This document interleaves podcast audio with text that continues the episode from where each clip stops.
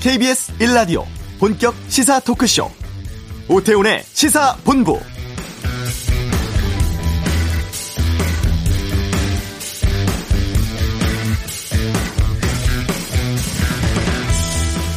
국내에서 코로나19 첫 확진자 나온 지 1년하고 두 달 만에 누적 확진자가 10만 명을 넘었습니다. 인구 10만 명당 약 190명이고요. 비교해서 미국 8,900명, 일본 360명보다는 훨씬 적은 수치입니다만 문제는 빨라진 확산 속도입니다. 누적 환자 수 5만 명까지는 11달 정도가 걸렸는데 10만 명 도달까지는 석 달밖에 걸리지 않았죠. 변이 바이러스가 나오고 이동량도 늘고 느슨해진 방역, 긴장감 등 위험 요인이 여전합니다. 당초 이번 주까지 현행 거리두기 단계 2주간 더 유지하기로 했습니다. 하루 3, 400명대 확진자가 10주째 이어지고 있는 상황이죠. 외출, 나들이 하기 좋은 날씨입니다만 이 방역 관련 느슨해진 경각심 더 챙겨 주시길 부탁드리겠습니다. 오태훈의 시사본부 미국 전역의 한인들이 애틀란타 총격 사건 희생자들을 추모하는 촛불 행사를 열었습니다. 이슈에서 현지 연결해 최근에 아시아계 혐오 상황까지도 좀 살펴보도록 하겠습니다. 한 주간의 주요 스포츠 소식 관전 포인트 살펴보고 기레기라는 표현이 모욕죄 성립되지 않는다는 대법원 판결 2부와 지독에서 다루겠습니다. 시사본부 금요일 초대서 국내 첫 트랜스젠더 변호사, 공익인권 변호사 모임 희망을 만드는 법의 박한희 변호사와 함께하겠습니다. 오태훈의 시사본부 지금 시작합니다. 네.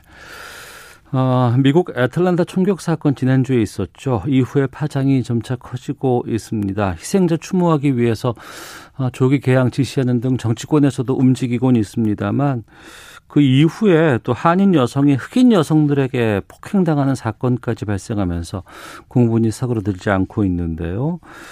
이 아시아계 증오 상황을 규탄하는 한인 집회가 현지에서 열렸습니다. 애틀란타 아시안 혐오 범죄 중단 촉구 비상대책위원회 강미셸 씨를 전화로 연결해서 좀 말씀 나눠보겠습니다. 안녕하십니까?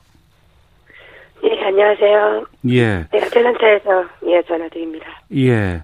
지금 그곳 시각은 심야인가요? 다시 한 번만 말씀해 주시겠어요? 예, 지금 거기가 늦은 밤 시간이죠? 네, 예, 지금 11시 22분입니다. 예, 그곳 시간으로 오늘 7시에 어, 한인들이 주도하는 첫 촛불 집회가 열렸다고 들었습니다. 지금 방금 말씀 들어보니까 많이 여러 가지 외침도 하고 구호도 외치셨는지 목소리가 네, 좀. 잠기신 것 같은데 네. 집회는 네, 잘 네. 끝났습니까? 어때요? 네, 아주 무사히 잘 끝났고요. 사실은 오늘 그 일기예보가 비가 그 딱 7시부터 9시 사이에 100% 온다는 그 확률이 아, 그 떴었어요. 예. 그래서 저희가 아, 준비를 좀 많이 했습니다. 사실은 이제 음. 그 이렇게 우비 그 판초라고 하는 것도 500개를 준비를 했고요. 네. 그다음에 그 어, 실제 촛불이 아니고 이제 그 LED라 LED candlelight라고 하는 것을 저희가 다 준비를 해서 예, 예. 오시는 분한테 이렇게 하나씩 나눠 주기로 준비를 했는데 다행히 그 어, 어, 7시부터 9시 사이에 음. 이렇게 심한 비는 오지, 오지 않고 그냥 뭐뭐 이렇게 뭐 비가 착 조금 왔다가 안 왔다가 뭐 이렇게 해갖고 무사히 행사 잘 마칠 수 있었습니다. 예, 많이들 오셨어요? 저희가 지금 어, 어, 제가 사회를 봤기 때문에 어, 그 무대에서 봤을 때는 한 200명 이상 온 걸로 예, 예 보여졌어요. 네. 이번 그 주최 단체가 애틀란타 아시안 혐오 범죄 중단 촉구 비상 대책 위원회 이렇게 이름이 되어 있던데 어떻게 구성이 됐습니까? 예, 사실은 이제 17일 날, 아, 16일 날 화요일 밤에, 아, 사건이 발생하고 나서, 뭐, 아, 저한테 그 미국 언론에서, 그러니까 무슨 AB, 아, 워싱턴 포스트라든지 아니면 로이터라든지 아니면 여기 애틀란타의 AJC라고 가장 큰 신문들이 있거든요. 예. 한국 커뮤니티의 반응이 어떤지를 보려고 저한테 전화를 굉장히 많이 했어요. 어. 그래서 저희 예 다른 분들도 그 한인 커뮤니티의 지도자 분들한테도 아마 전화가 많이 갔을 겁니다.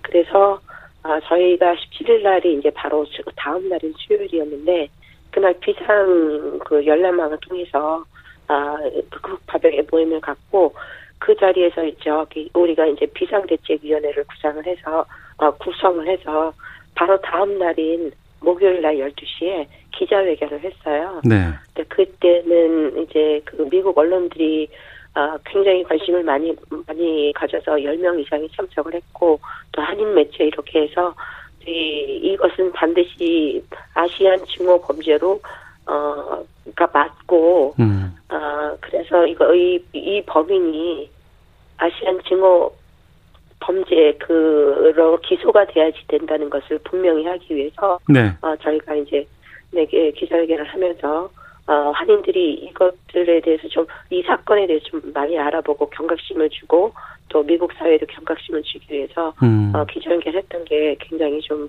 아, 파급 효과가 있었 있었고요. 네. 그래서 저희가 기자회견 했던 게 이제 Atlanta Journal Constitution이라고 해서 거기 신문에도 실리고 또 뭐, 워싱턴 포스트라든지 그런 쪽에도 많이 신문에 실려갔고 음. 아, 한인들이 이것을 반드시 아시안 중호 범죄로 기소가 돼야 된다는 것을 것에 대한 의지가 있다는 것을 알렸다고 생각합니다. 네. 그러니까 한인들이 주도적으로 이번에 집회를 뭐 기획하고 참석하셨겠습니다만 다른 아시아계 인사들도 꽤 많이 오셨다면서요.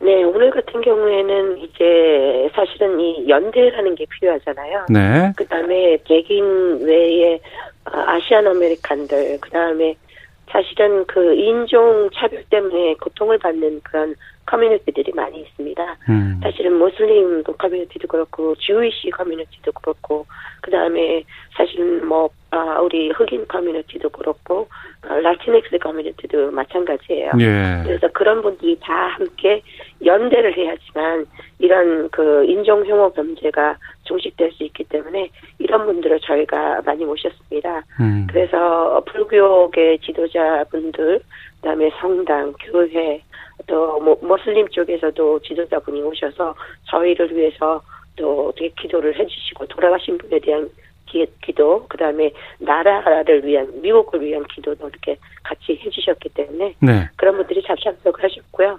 그 다음에 저희가 스피커를 한 그래서 20분 이상을 아, 저희가 모셨는데 아주 인종별로 다양하게 흑- 백인 분들도 계셨고 흑인 분들도 계셨고 그 다음에 중국 분들도 계셨고 또 이 그 Latinx 라틴계 분들도 다 네. 계시고 계셔서 예, 예. 네, 그다음에 그 우리 biracial이라고 해서 이제 인종 이렇게 두 두 인종계 결혼하신 결혼하신 그런 분들도 음. 계시잖아요. 네. 네, 그런 분들 도 모셔갖고 다 한 목소리로 인종 그 혐오 문제는 용납돼서는 안 되고 또 인종 그 차별은 차별해야 된다는 그런 말씀을 다 한 목소리로 내주셨습니다. 네. 그 애틀란타에서 총격 사건이 발생한 게 지난주 화요일이었습니다. 당시에 경찰이 이 범행 동기에 대해서 이제 주로 성중독 가능성 이걸 계속해서 지금 비추고 있는 거 하는데 하던데 그러니까 이제 여기에 대해서 거센 비판을 받기도 하고 이것이 아니다. 이건 증오 범죄다라고 주장하고 있는 것 아니겠습니까? 왜 경찰이 이렇게 성 중독 가능성에 집착을 할까? 어떻다고 판단하세요? 아, 저희가 사실은 어, 굉장히 좀 화가 났어요.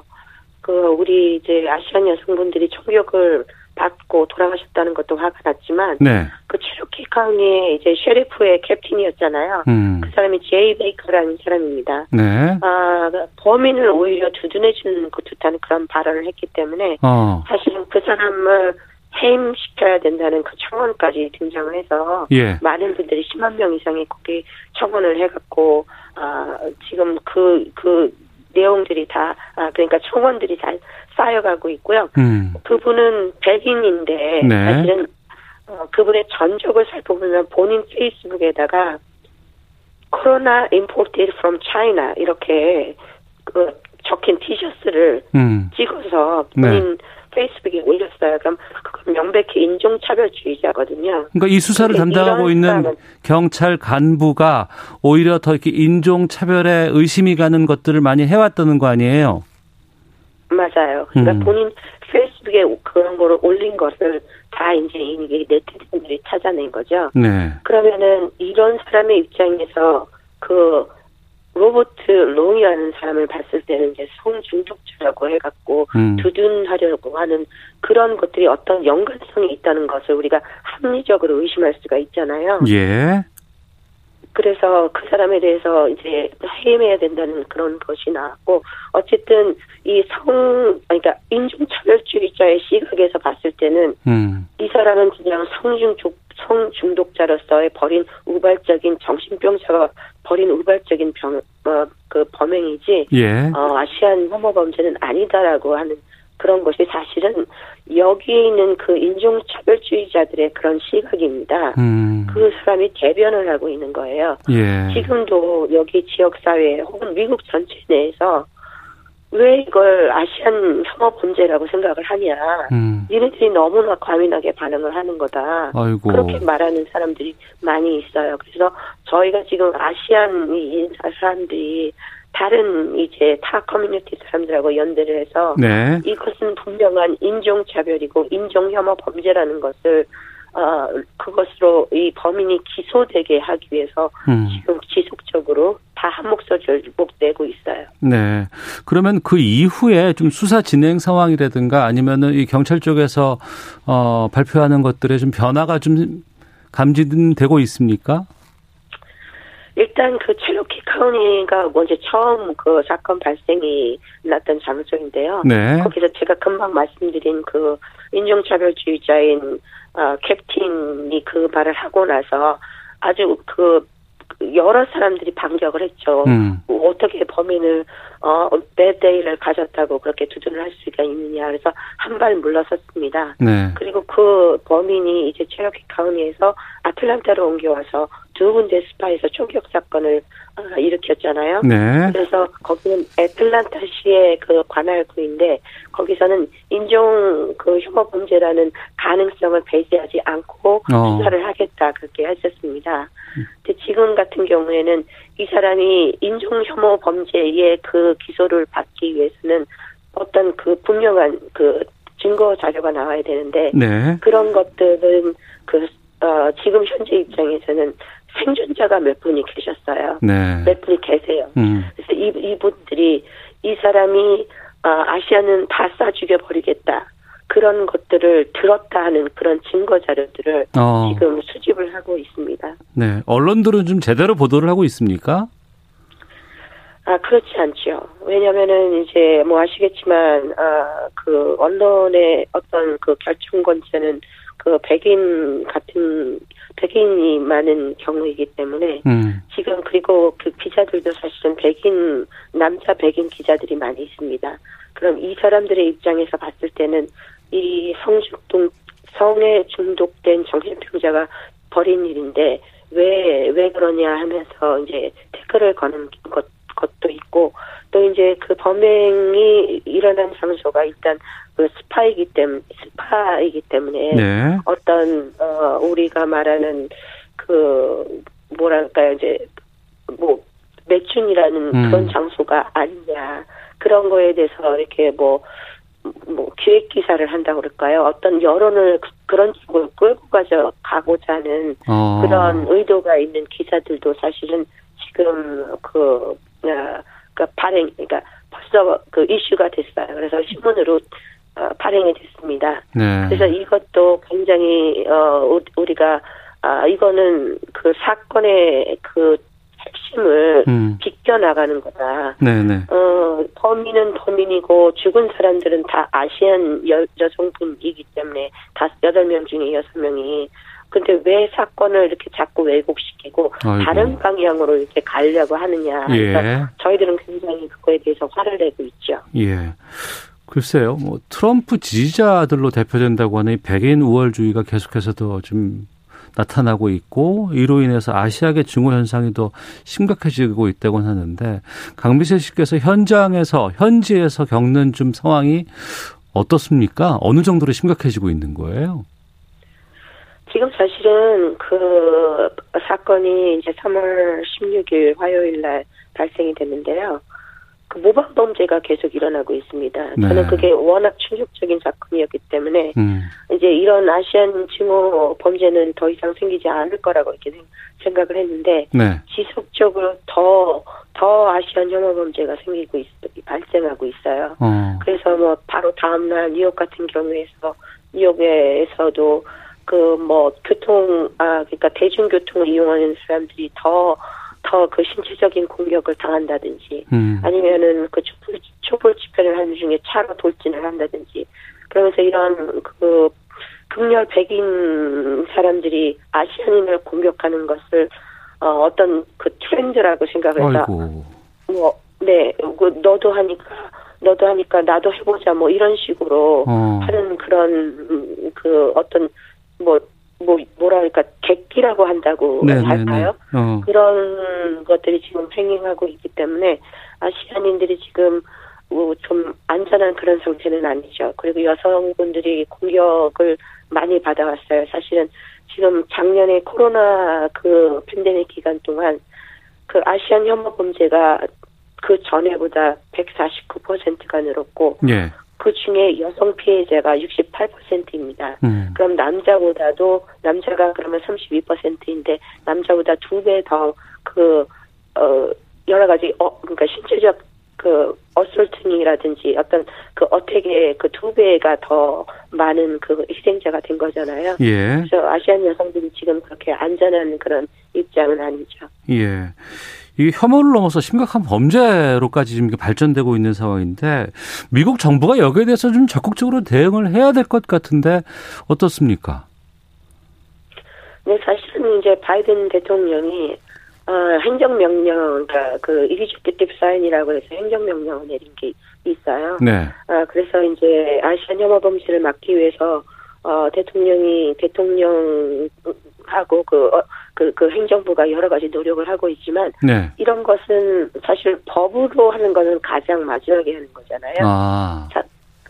네, 그러니까 어, 사람들의 지금 그 마음 속에는 아시안 혐오 범죄 라는 그러니까 인종차별이라는 것을 인종차별적인 발언을 했을 때는 아, 우리가 코로나 그러니까 작년 코로나 전에는 네. 교육 못 받은 사람 그, 그좀 저급한 클래스가 네네네. 낮은 사람들이 이 네네 그런 발언을 하면 아 인종차별주의다 다다 그러면은 그게 굉장히 좀 부끄러운 그런 어. 그 소리였는데 네. 작년에 이제 어, 사실은 트럼프 대통령이 그 쿵푸 바이러스라고 하고 차이나 바이러스 하면서 굉장히 그 아시안들을 혐오할 그 조건이나 그런 근거가 나 하면 그런 것들을 막 얼- 언론을 항상 TV를 통해서 차이나 바이러스 쿵푸라고 이렇게 계속 얘기를 했었잖아요. 그러니까 대통령이 그런 발언을 대통령이- 하니까 뭐 아이고 네. 이거 인종차별 발언하면은 부끄러운 일이야 이렇게 했던 사람들 아 대통령이 하는데 나도 하면 되지 이런 분위기가 생긴 거 맞아요. 아니에요?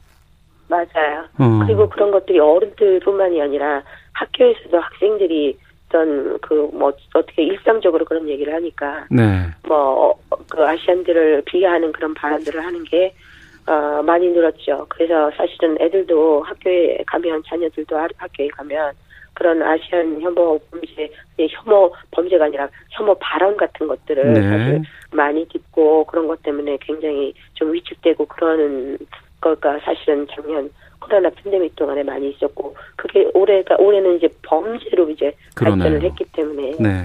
네, 지금 사실은 그 한 사람의 발언이 얼마나 이 국민 전체, 한 나라의 국민 전체의 이 정신, 멘탈을 좀 이렇게 바꾸게 해놨는지 예. 좀 저희로서는 많이 화가 나 있는 입장입니다. 예. 4시간 전에 촛불 집회 행사 진행도 하시느라고 워낙 지금 목도 많이 잠기셔서 제가 네네네. 좀 인터뷰를 계속하기가 좀 죄송스럽긴 합니다만 촛불 집회는 더 계속 하실 계획이십니까?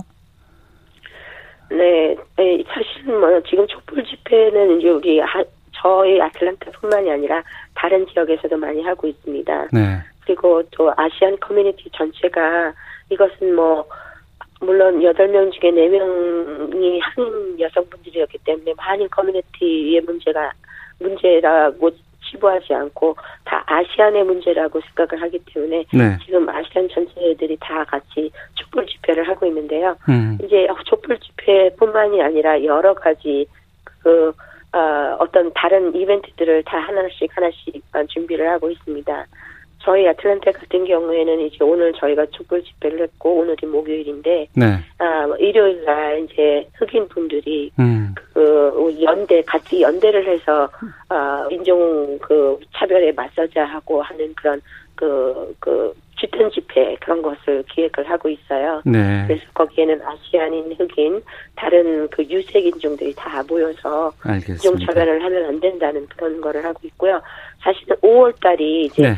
Asian 그 Heritage Month라고 해요. 아. 그래서 5월 달까지 저희가 이 활동을 이어나가려고 그런 어, 기획, 기획들을 하고 있습니다. 알겠습니다. 오늘 밝힌 하나의 촛불들이 큰 어, 빛이 돼서 더욱더 많이 좀 퍼져나가고 결실을 맺기를 좀 기대하도록 하겠습니다. 오늘 말씀 고맙습니다.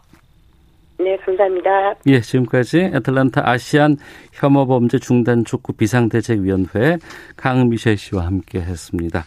교통 상황 살펴보고 헤드라인 뉴스 듣고 돌아오겠습니다. 교통정보센터 김한나 리포터입니다. 네, 이 시각 교통정보입니다. 졸음 앞에서는 장사도 없다고 하죠. 시속 100km로 주행을 할 경우 3초 졸음에 80m를 의식이 없는 상태로 주행을 하게 되는데요. 대형 사고로 이어질 수가 있습니다. 날이 포근해서 나른해질 때는 꼭 휴게소나 졸음 쉼터에서 충분히 휴식을 취한 후에 출발을 해주시기 바랍니다. 먼저 수도권 제일순환고속도로입니다. 구리에서 판교 방면으로 상일 나들목 갓길에서 사고를 처리하고 있어서 주의하셔야겠고요. 남양주에서 상일 나들목까지 5km 사이 지나기 지나기가 어렵습니다. 반대 판교에서 일산 쪽은 소래터널 부근에서 송내 사이에 차가 많고요. 영동고속도로 강릉 쪽은 서창분기점에서 월곡분기점까지 그리고 동군포에서 부곡 나들목까지 각각 2km씩 밀리고 있습니다. 이후로는 용인에서 양지터널 부근 6km 정체입니다. 또 중앙고속도로 대구 방면으로는 대동 요금소 부근에서 시설물 보수 작업을 하고 있는데요. 이 여파를 받아서 대저분기점부터 대동 요금소까지 4km 정체되고 있고 경부고속도로 서울 방면으로는 청주 휴 게소 부근 갓길에서 고장난 화물차를 처리하고 있어서 주의 운전하셔야겠습니다. KBS 교통정보센터였습니다. 헤드라인 뉴스입니다. 4.7 재보궐 공식선거운동 이틀째의 논을 민주당 박영선 후보는 강북 지역 골목 상권을 돌며 이번 선거가 민생 선거임을 부각시켰고 국민의힘 오세훈 후보는 한강 이남 지역을 찾아 이번 선거가 정권 심판 선거임을 강조했습니다. 어제 동해상에 단거리 탄도미사일 두 발을 쏜 북한이 신형 전술 유도탄 시험 발사를 성공적으로 마쳤다고 밝혔습니다. 일본 방위성은 신형 단거리 탄도미사일이라고 분석했습니다. 바이든 미국 대통령이 북한의 탄도미사일 발사 시험이 유엔 안전보장 이사회 결의를 위반한 것이며 북한이 긴장을 고조시킬 경우 상응한 대응을 할 것이라고 밝혔습니다. 정부가 추가 경정 예산에 편성된 4차 재난지원금의 주요 현금 지원 사업은 5월 말까지 예산의 80% 이상을 지급하겠다고 밝혔습니다. 부동산 투기 의혹을 수사 중인 정부합동 특별수사본부가 더불어민주당 양향자 의원의 부동산 투기 의혹과 관련해 검찰에 접수됐던 진정권을 경기 남부청에 배당했습니다. 지금까지 헤드라인 뉴스 정원나였습니다.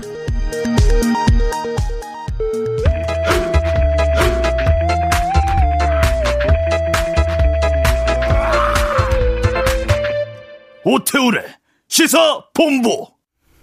한 주간의 스포츠 소식을 정리하는 시간입니다. 관전 포인트 최동호 스포츠 평론가와 함께합니다. 어서 오세요. 예, 안녕하세요. 예. 어, 어젯밤에 축구 한일전이 있었습니다. 예. 저희가 이거 왜 일본 가서 이런 식의 해야 되느냐라고 얼마 전에 한번 다뤘었는데 뭐 그건 그렇다고 치고 세상에 경기력이 정말 졸전이었습니다.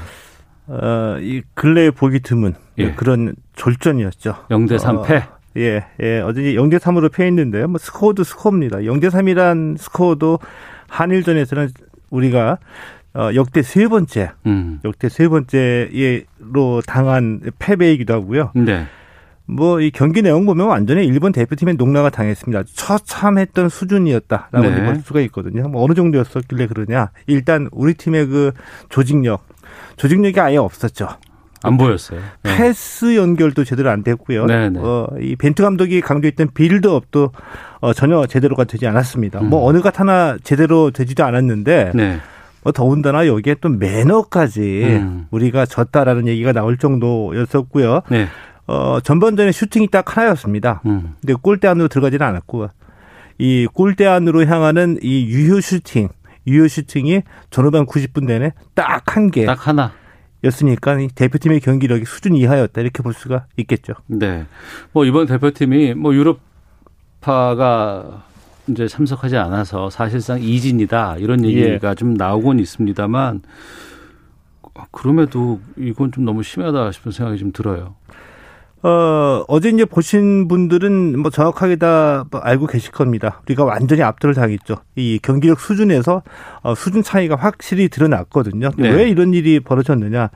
어, 제가 한번 이름을 한번 불러보겠습니다. 손흥민, 네. 황의조, 황희찬, 이재성, 황인범, 김민재. 예. 이 등등은 이 벤투 대표팀의 이제 주전 선수거든요. 음, 어제 빠지긴 했죠. 예. 예, 다 빠졌죠. 어, 이 코로나19하고 이제 부상 때문에 대표팀 주전 선수, 선수들을 소집을 못 했는데, 음. 어제 경기를 뛴 선수들 중에서, 어, 이 벤투 대표팀의 주전이라고 할 수 있는 선수는 이 골키퍼 조현우 선수에다가, 네. 어, 수비수 김영건, 미드필더 음. 어, 정우영 선수 한 세 명 정도만이 주전이었고요. 네. 나머지는 전부 다 이제 그 비주전이었습니다. 음. 이에 반해서 일본은 아, 정예 멤버를 구성, 구성을 했거든요. 네. 스타팅 멤버에서만 유로파 선수 8명이 포진할 정도였으니까 실력 차이가 확 두드러졌다. 예. 이렇게 볼 수 있습니다. 수비가 제대로 되지 않았으니까 세 골이나 먹은 거고 어제 또 한 두 골 정도 더 먹을 수 있었어요. 조현우 선수의 그 골키퍼의 선방이 어. 빛이 났죠. 예. 근데 그런 상황에서 공격도 참 빈약했는데 이강인 선수가 원톱으로 올라가 있었는데 전혀 무슨 성과가 없 없었잖아요. 아, 그랬죠. 어제 경기에서 이제 눈여겨 볼 점 중에 하나가 이강인 선수가 이제 대표팀에서 어떤 역할을 부여받고 어떤 활약을 할까 했었거든요. 네. 근데 어제 아, 경기 경기에서 아주 보이질 않았습니다. 그러니까 음. 이강인 선수의 원래 포지션이 공격형 미드필더거든요. 네. 공격형 미드필더인데 어제는 이 제로톱으로 어, 출전했어요. 음. 제로톱이라는 게 이 최전방에서 이 공격수 역할을 하는 공격형 미드필더를 얘기를 하는데 네. 왜 이렇게 어, 포진을 시켰냐면은 이강인 선수를 전방에 배치해서 일본의 수비를 흔들자. 음. 어, 이 수비를 흔들어서 공간이 생기면은 여기에 나상호나 남태희, 이동준 선수에게 기회가 올 것이다. 네. 그걸 노렸는데 뭐 조직력이 엉망이다 보니까 이 전방으로 공이 투입이 돼야지 뭘 하죠. 음. 이강인 선수가. 네. 공이 올라오질 않으니까 자꾸 내려와 가지고 플레이를 했고요. 이러다 음. 보니까 우리가 의도했던 어, 이 공격의 전술이 전혀 네, 가동이 되지 않았던 겁니다. 네. 우리가 뭐 어떤 경기에서 패할 수 있어요. 그리고 다음을 또 기약할 수는 있습니다. 예. 그럼에도 불구하고 뭐 패하더라도 이번 경기를 통해서 뭐 전술의 변화라든가 이런 걸 얻을 수 있는 성과가 있었다. 이런 얘기 할 수 있잖아요. 근데, 근데 이번에는 그런 거 전혀 없을 것 같은데요. 그게 전혀 없죠. 왜냐하면은 네. 아, 우리가 이제 흔히 얘기할 때 이제 아, 앞서 말씀드렸던 대로 어, 새로운 선수들이 많이 들어왔거든요. 음. 많이 뛰었는데 이 새로운 선수들을 테스트한다는 것은 네. 축구 11명이 뛰는 경기 중에서 7, 8명 정도의 기존 시스템, 기존 음. 선수들을 뛰게 하면서 한두 명을 집어넣어서 이 선수들을 검증을 하는 예, 거거든요. 예. 근데 완전히 새로운 팀이 돼버리면 어. 조직력이고 뭐고 아예 기본이 갖춰지지 않다 보니까 음. 테스트 할 수 있는 게 아무것도 없다는 얘기입니다. 예. 아마도 어제 뛰었던 선수들이 못하는 선수라는 뜻이 아니라 음. 벤투 감독이 이끄는 다음 경기에서는 거의 보지 못할 선수들이 많이 있는 거죠. 이렇게 되면 어제 경기는 아주 의미 의미가 없어지는 경기가 돼버린다는 겁니다. 그 말씀이에요. 그러니까 의미 없는 경기인데 이게 한일전이잖아요. 예. 기록으로 남는 경기란 말입니다. 특히 이제 한일전 같은 경우에는 우리도 그냥 일반적인 축구 친선으로 보지는 않아요. 정말 그렇죠. 예. 우리가 눈에 불을 켜고 보는 경기인데 거기에서 이런 성과가 나왔고 일본은 뭐 이거를 뭐 올림픽 홍보용으로까지 여러 가지 활용한다는 그런 뉘앙스가 좀 보이던데요. 어제 경기가 끝나고 난 뒤에 일본의 그 모리아스 감독이 어, 기자회견장에서 제일 먼저 코로나19 얘기를 꺼냈습니다. 음.